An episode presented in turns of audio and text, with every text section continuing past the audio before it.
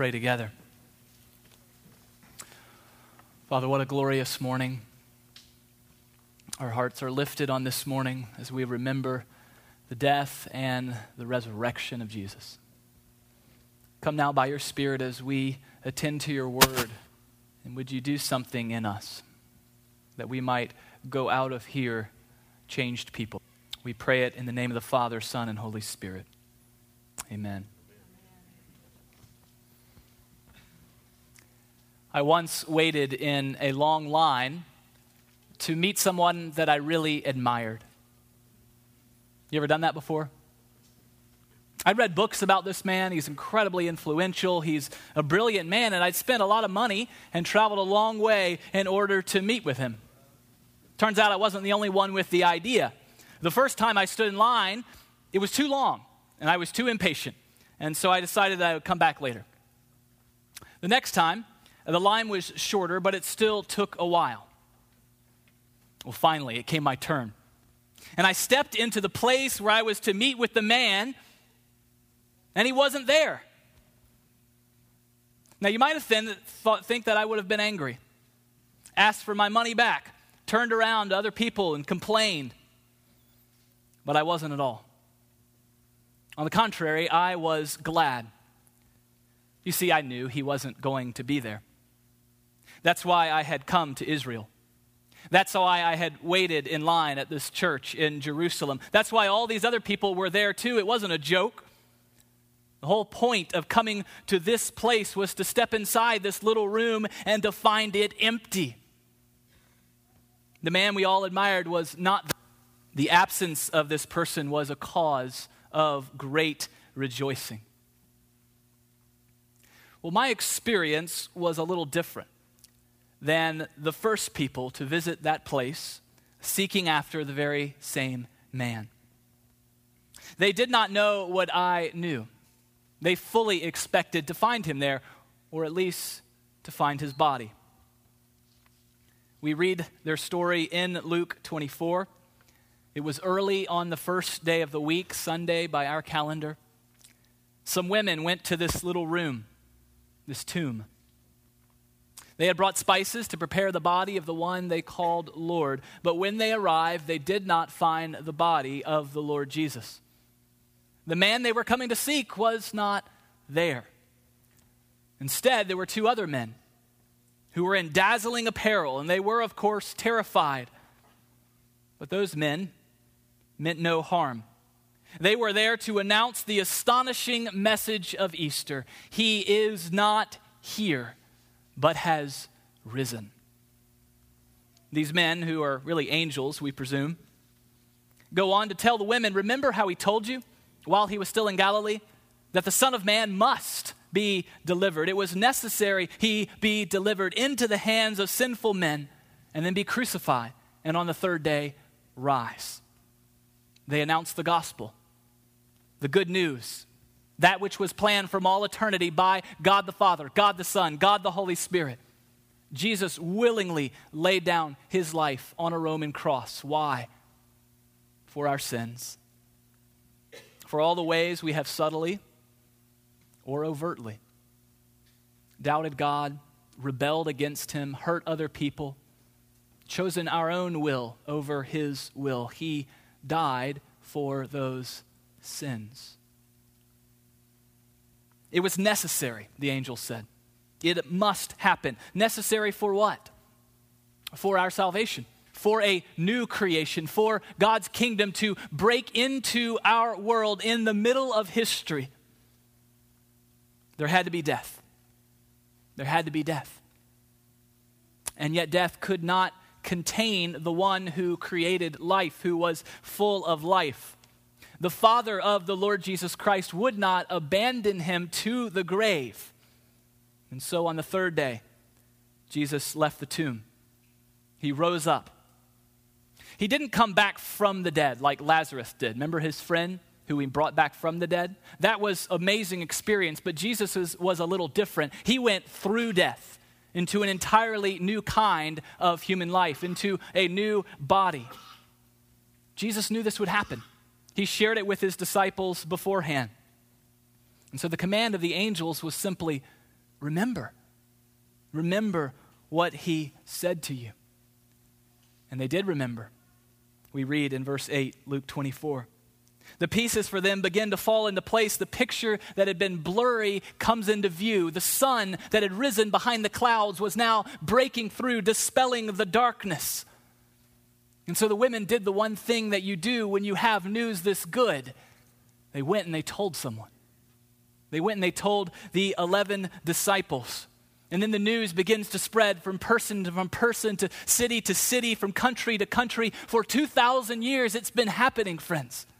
And when the story of this man is told of his death and, and of his resurrection, something happens. You might call it magical. The Holy Spirit shows up and he creates faith in a person's heart as they hear the message. And as they hear the message, they believe the message. And in believing, they have life. That's what's been happening for 2,000 years. That's how the church is built up. And I pray that God the Holy Spirit would do it again today, do it in this church, do it in every church around this city this morning. May it be so.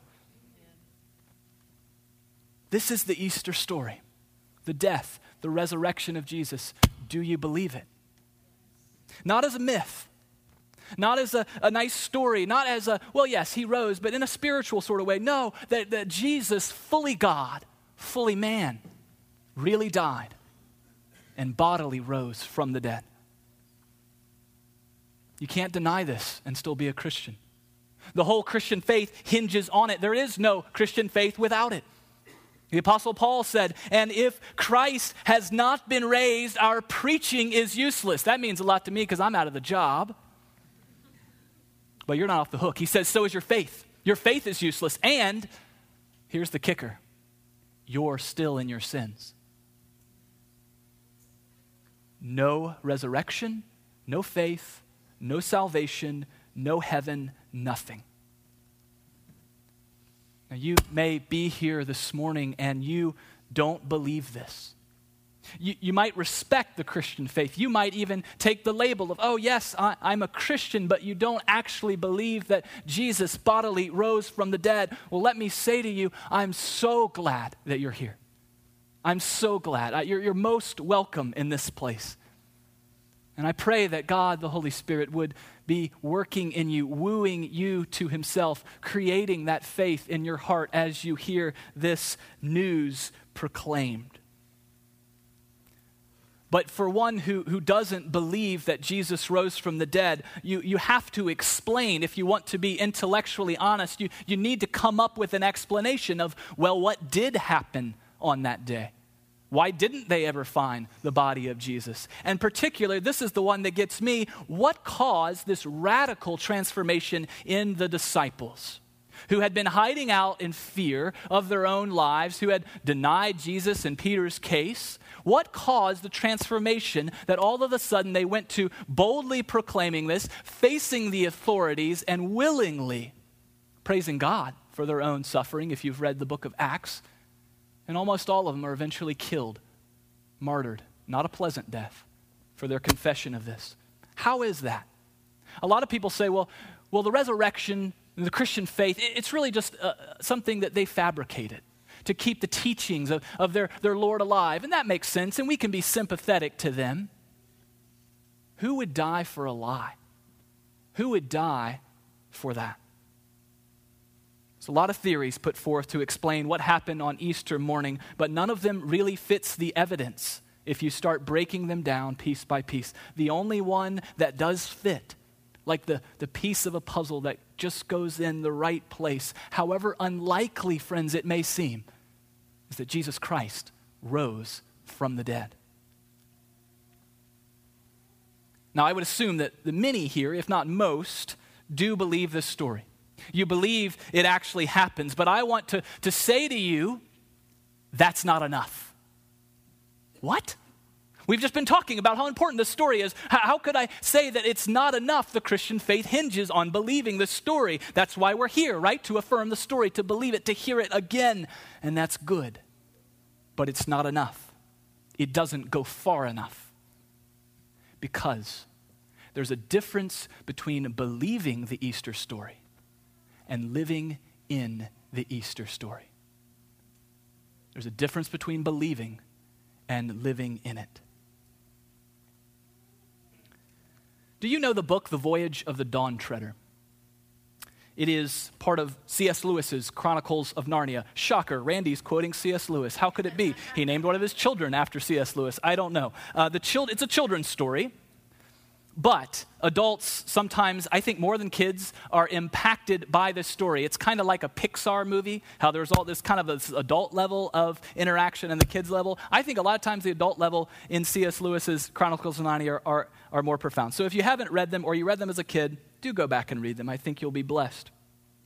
Uh, the, the, the book was made into a film, but it wasn't very good. I wouldn't recommend you see it. There is, however, one good scene right at the beginning where you have Edmund and Lucy. They were in uh, the previous stories, uh, Lion, the Witch, and the Wardrobe. They had gone into this magical land of Narnia, been transformed, met Aslan, the Christ figure. So you had Edmund and Lucy, but now they found themselves back in England and they were staying with their very unpleasant cousin.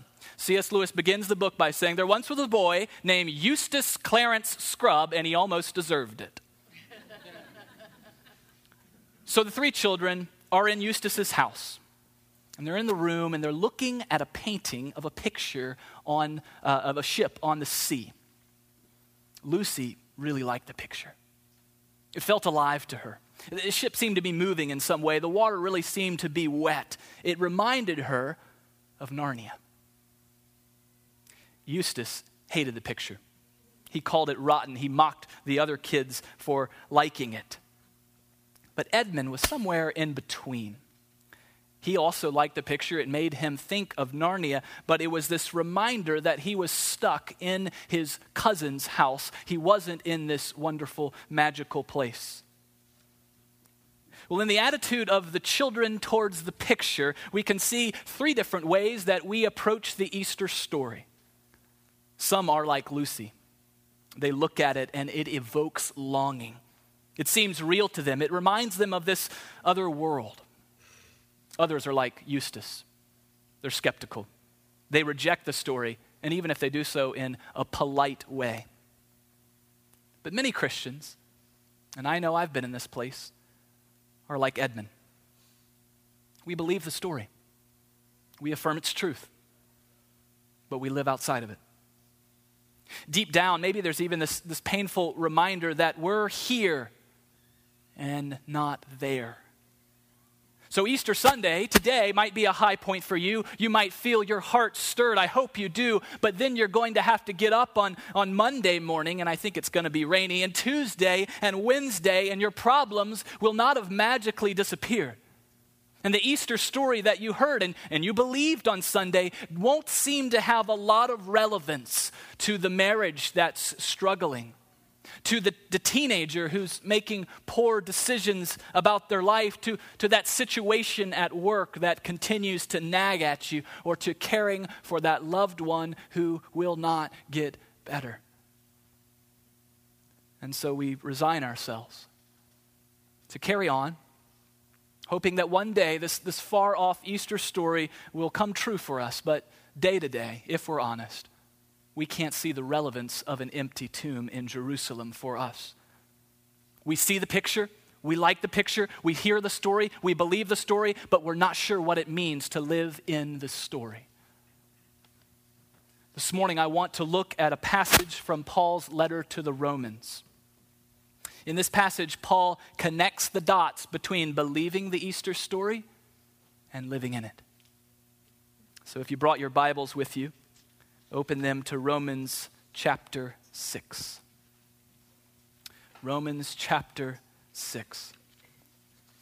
A little bit of context we come into it. Uh, Paul has, of course, been, been explaining the Christian gospel for several chapters now. And in chapter 5, great chapter, he begins to talk about its blessings of this, this righteousness by faith and how we have peace with God. And he comes to the end of that chapter and he talks about how the law made sin increase. Sin increased, but God's grace increased all the more.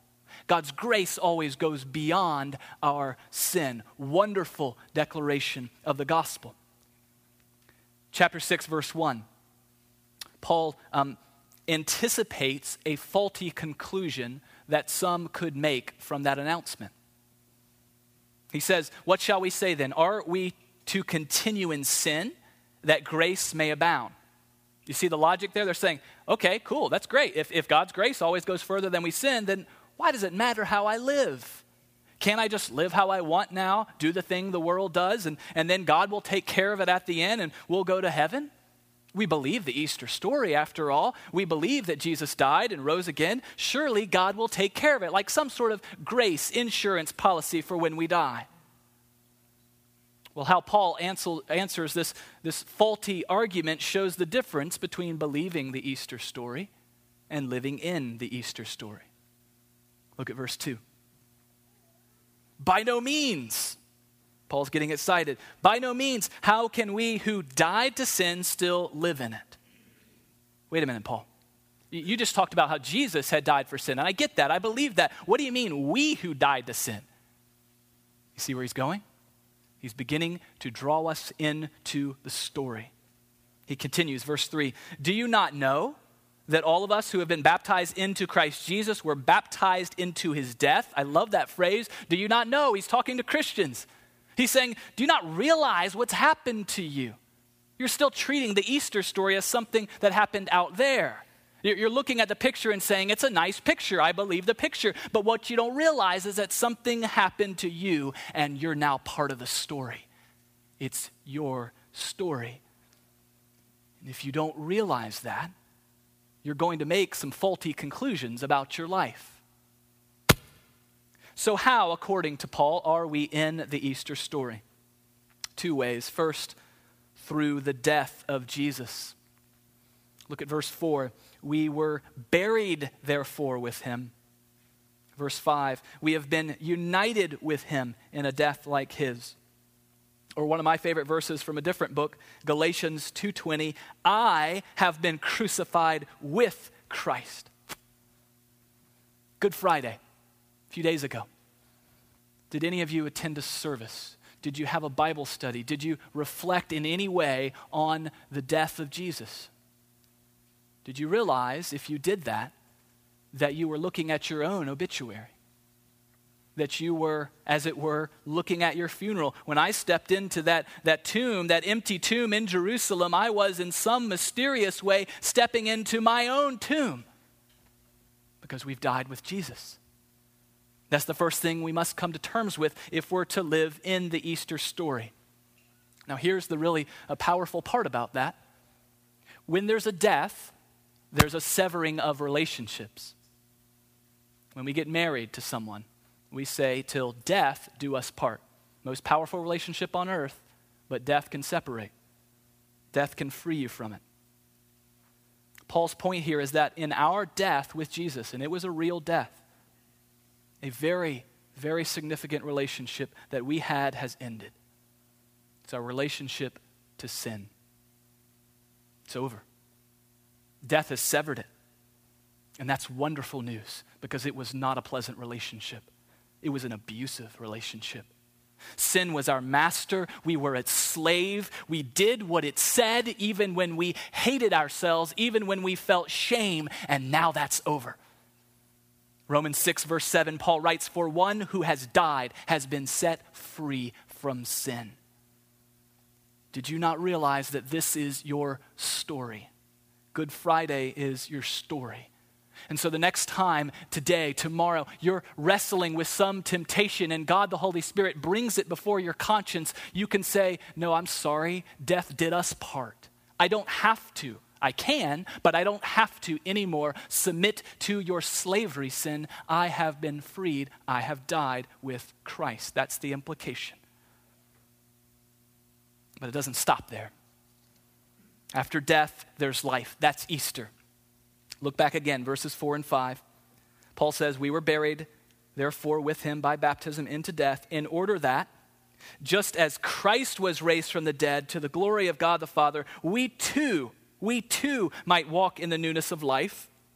For if we have been united with him in a death like his, we shall certainly be united with him in a resurrection like his.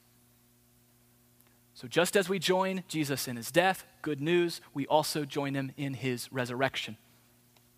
Paul writes, We're, we're united to him.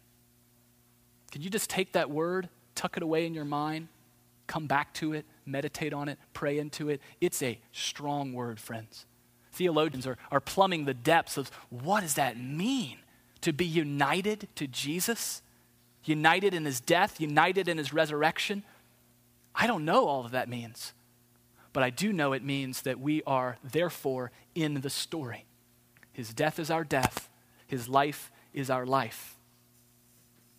Now, there's an important separation between what he says in verse 4 and what he says in verse 5. Verse 4, the implication of resurrection for us now is we too might walk in newness of life. So, right now, in, in, the middle of the world's life, we get to walk in a spiritual type of resurrection, a new life given by God.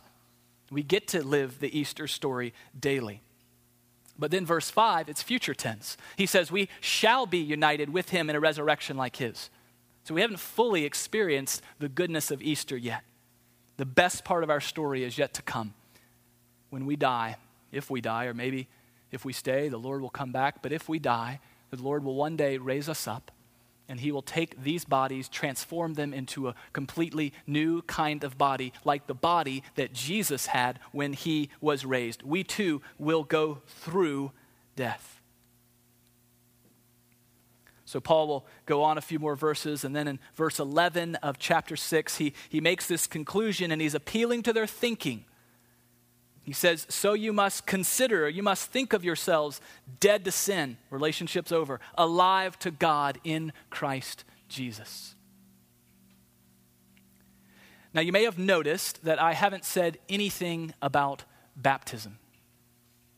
But in verses 4 and 5, Paul uh, points to, to, baptism as this moment, the, the event through which we are pulled into the Easter story.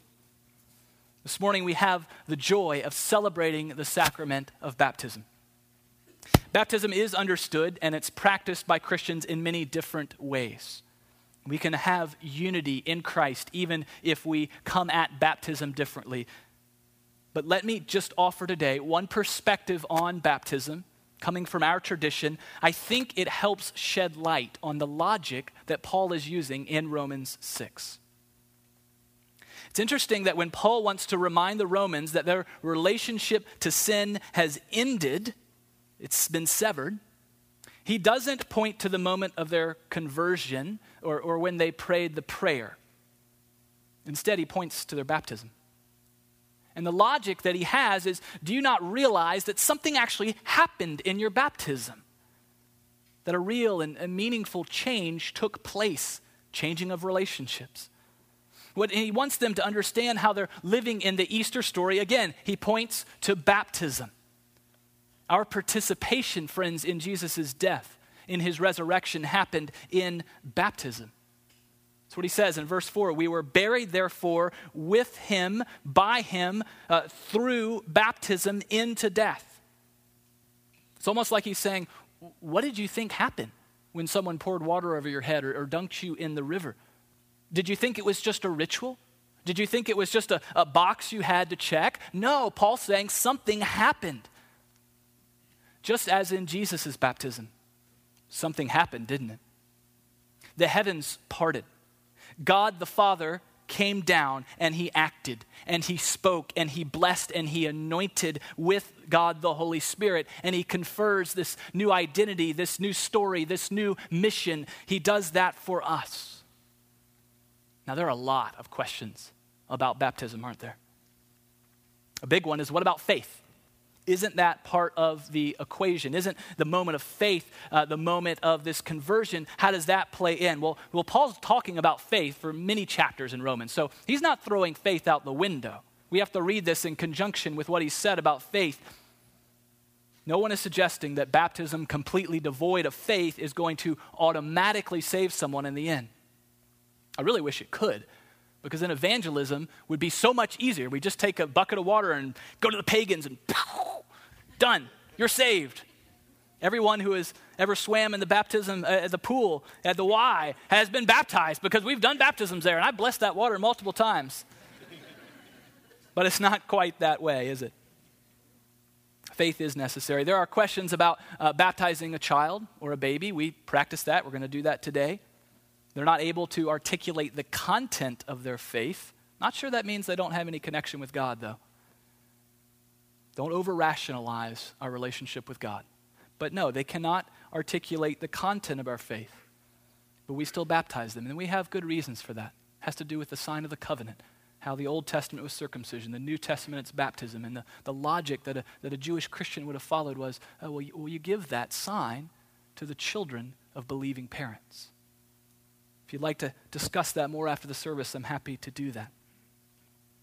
This morning, I simply want to suggest that if we follow Paul's thinking, not only here in Romans, but in other passages in the New Testament, we see that something powerful happens in baptism. Something powerful enough that when we're struggling with sin, we're struggling with shame, with doubt, with fear, with that relationship with sin, coming back and saying, Come back under my slavery, we can point to this event and say, No, I have been baptized. No, something has changed. No, a relationship has ended. I'm in a different story now. I'm no longer a slave. I can walk in newness of life. I can look forward to resurrection. Our baptism can be this wonderful resource of encouragement and faith. Now, some will say, Well, I don't remember my baptism because I was baptized as a child and we'll say that sometimes like it's an unfortunate thing. But I would say, how fortunate you are that from the beginning of your life, your parents in faith brought you to God and He began to work in you through your baptism. Now, your faith might not have matured for many, many years. But be assured that through your baptism, God worked grace in your soul, and He began to nurture seeds of faith that they might grow into maturity, just as you have to water a seed in order for it to grow to become a plant. Others might say, Well, I didn't mean it when I was baptized, or my parents didn't mean it. They didn't know what they were doing. Well, that might be true. You might not have meant it, your parents might not have meant it but God meant it.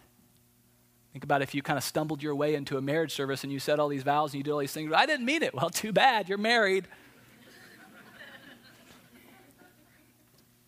it's like Las Vegas weddings or something.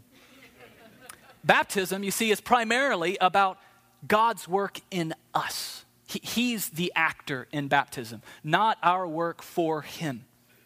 Remember, I want to point you back. Jesus' baptism, Jesus didn't say a word. He didn't make a confession of faith. He surely had faith, but he didn't confess it. Who acted? The Father and the Spirit. The Father spoke, the Father acted, the Father affirmed his identity, the Father sent the Spirit to come upon him. So you might not have thought that it meant much, but God did, and the history of the church has affirmed that if a baptism has happened in the name of the Father, Son, and Holy Spirit, even if the minister was lousy and didn't even believe, or somebody else, that it, that it counts, that God showed up. Somehow he can take it, he can use it. So let your baptism be an encouragement.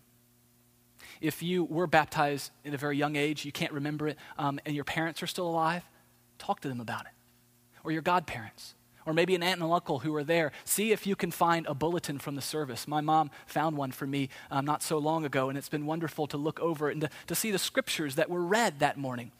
I don't know what this means, but I was baptized on Pledge Sunday. Hmm.